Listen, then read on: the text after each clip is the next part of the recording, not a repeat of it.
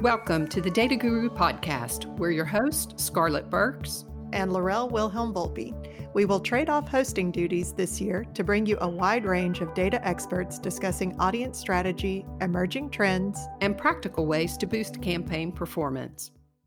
Hi, everyone. Thank you for joining us on this month's Data Guru Podcast. I'm your host, Laurel Wilhelm-Volpe, and this month we are talking about contextual targeting.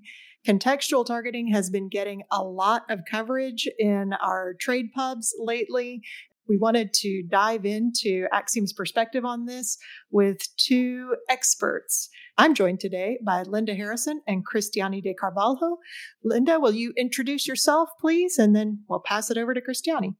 Sure. I'm Linda Harrison, and I'm well known in the company as the Data Guru, which is a great moniker I made up years ago. But really, I run a team that helps clients understand Acxiom data and how it can be used digitally, what's working, what's not, an ambassador for data.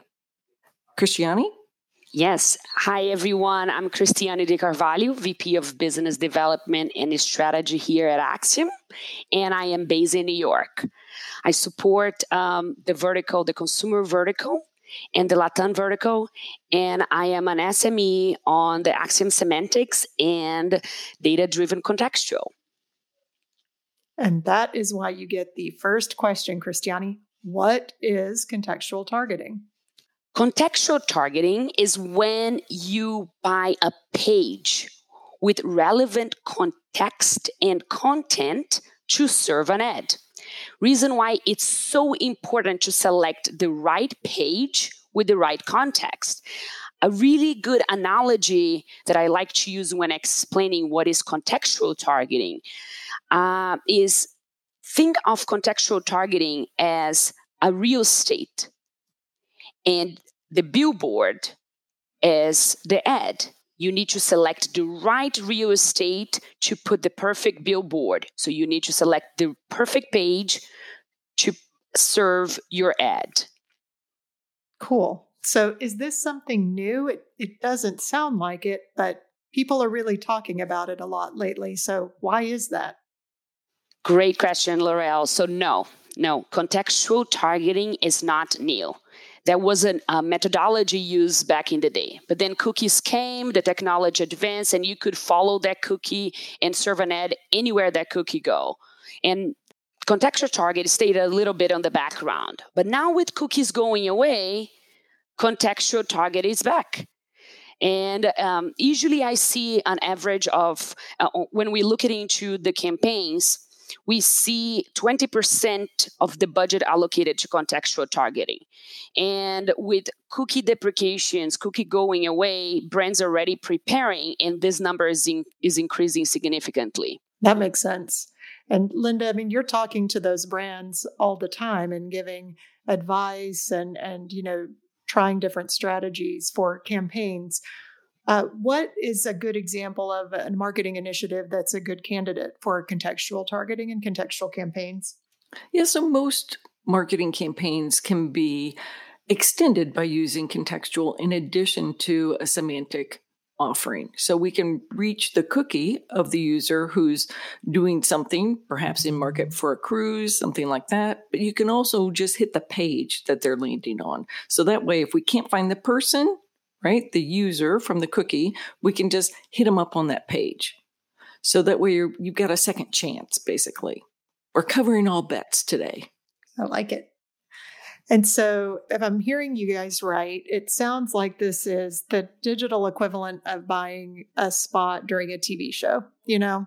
I know that people interested in hunting will be watching Duck Dynasty, so I'm going to buy my ad then. Is that right? And how do we distinguish that, being the digital equivalent of that, to data-driven contextual, Christiane? Because I know you have spent a lot of time and thought around how do we make contextual smart. Christiane, can you kind of give us a little bit of an understanding of how this actually works, from a platform side? Because I know that, all of the people are not going through and identifying page after page after page. So how do we really find the correct pages for a campaign? This is a perfect analogy in a when you compare contextual targeting to TV targeting, right? When you buy a TV show, when you buy a spot, you try to understand who watches that TV show. So if you are buying a cooking show, it makes sense. You understand exactly who is the audience watching that show, and then if you have a product that makes sense to advertise on that TV show, you would buy that TV show. Contextual targeting works the same way. You need to make sure you're buying the right page to serve an ad. So you increase the chances to reach your audiences. So if, as Linda mentioned, if you cannot find that audience in the cookie world or in the user-based world, you would be covering your ground with the contextual targeting.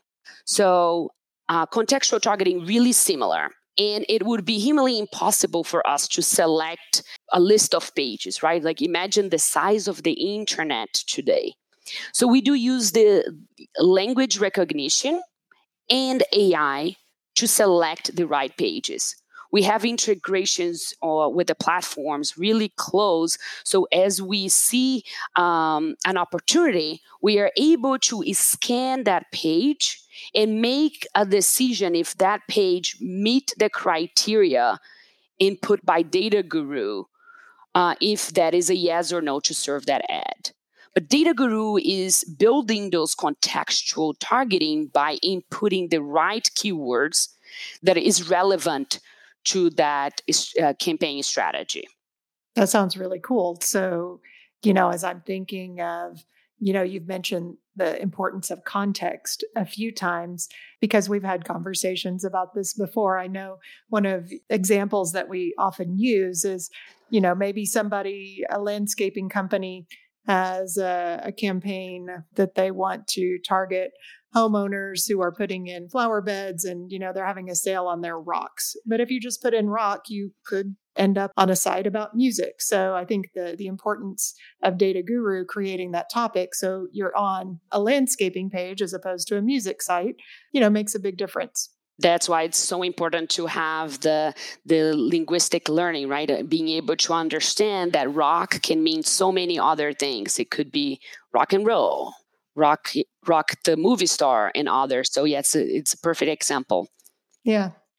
So Linda, how do people know when these campaigns work? Like, how do they measure that? That's another big topic. Everybody's always interested in performance. Well, they get optimized just like every other campaign. So when you set up your campaign, you determine what are we trying to prove? What are our metrics for success? So we can optimize towards viewability, for click-through rates. You could have a separate landing page for people who click on your ad. All those types of things hold true. The same thing in contextual as everywhere else on the web. Okay. So no different. It's just more fun, right? Because we're reaching more people with the right offer. So we're finding not only people through our semantic, the topic creation of the user and the cookie, but we're also finding them on the pages that they visit directly. So we've got two chances again. And Laurel and Linda, would love to add a few more things on the contextual side. There's so many ways that we can build a contextual audience. We can, as Linda mentioned, it can come from a semantic topic, but we're currently working with brands where we are using their first-party audiences, understanding what that first-party audience consumed in terms of keywords, and building contextual targeting from there. So there are several strategies to get you contextual. There's semantics, there's first-party data. We are also using user-based IDs, and we are also using, if a brand is currently using, can export the user-based IDs from a DSP, we can also ingest those IDs and convert those to contextual. So there is a lot of things we can do to our brand direct clients. Well, that's cool. And I had not heard any of that. So is it kind of like using that, like we would use as a seed audience for lookalike modeling, when we think about like people-based audiences? Is it kind of similar? Go ahead, Linda. You want to take that?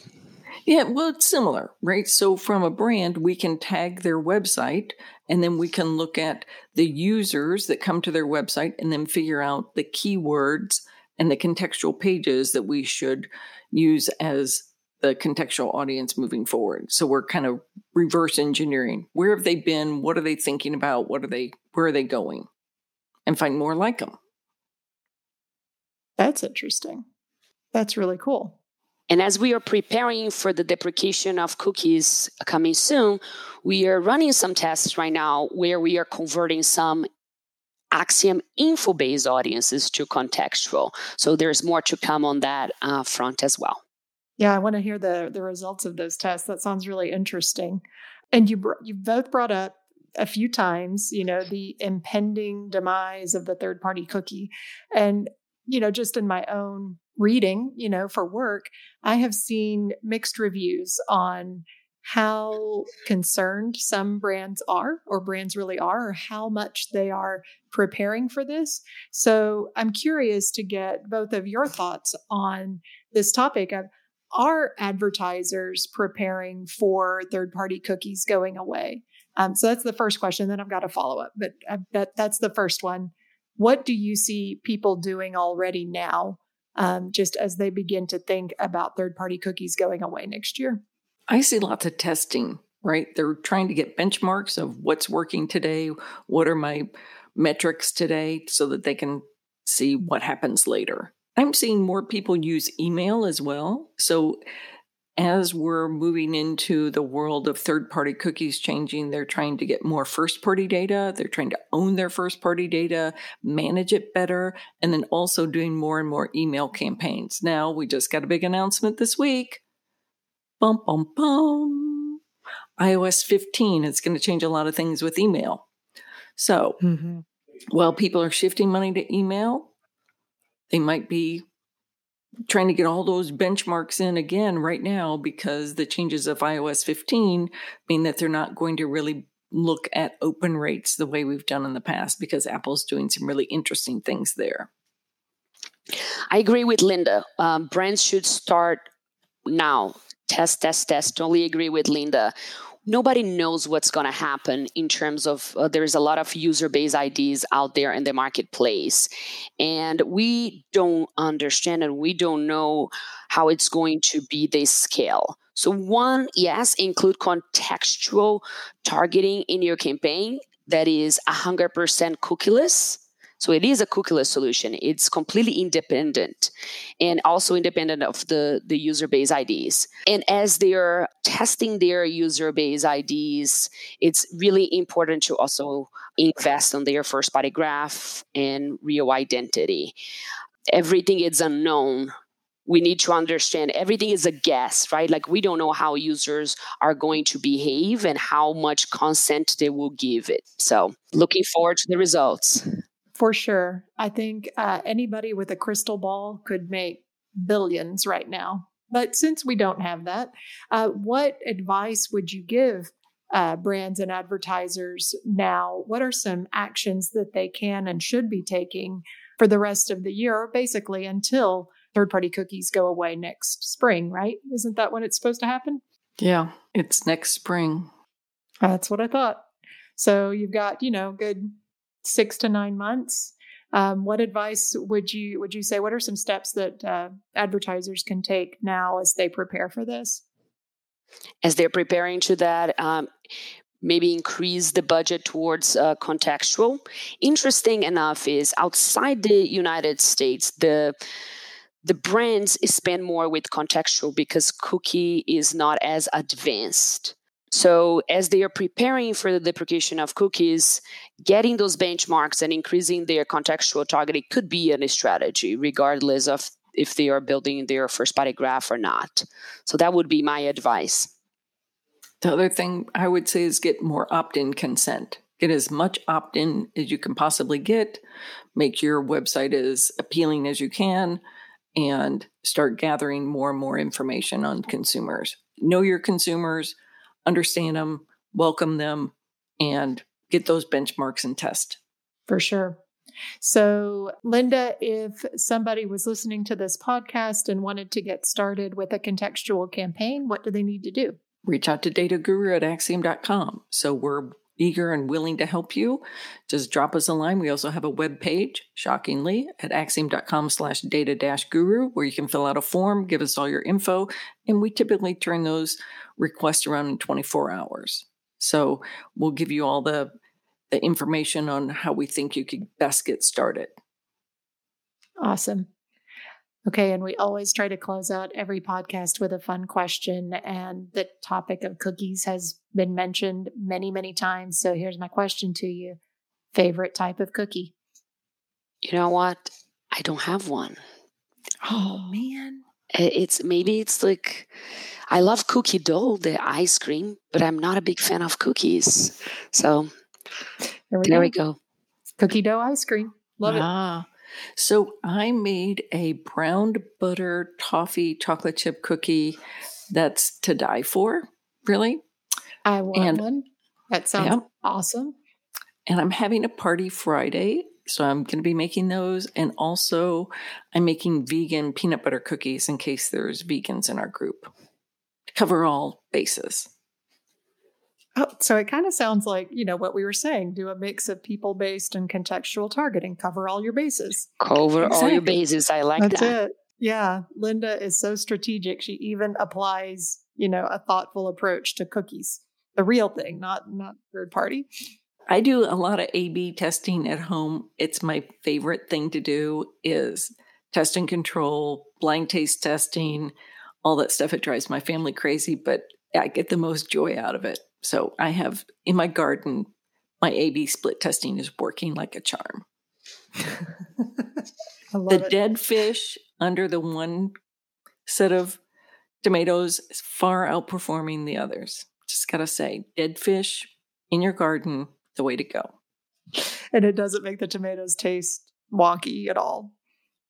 I just ate one. They're delicious. You know, for those of you listening, you can't see Linda shaking her head no, but she says, nope, they're delicious. So there's your main takeaway. Dead fish is great fertilizer for your tomatoes. And so personally, I'm thinking about cookies.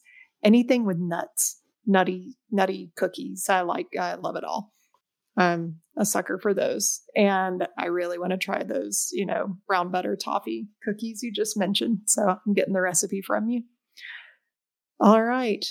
Well, thank you both so much for joining me today. I really appreciate it. I think this is a super timely topic. And if anyone has any questions, dataguru@acxiom.com is your place for more information. Thanks a lot.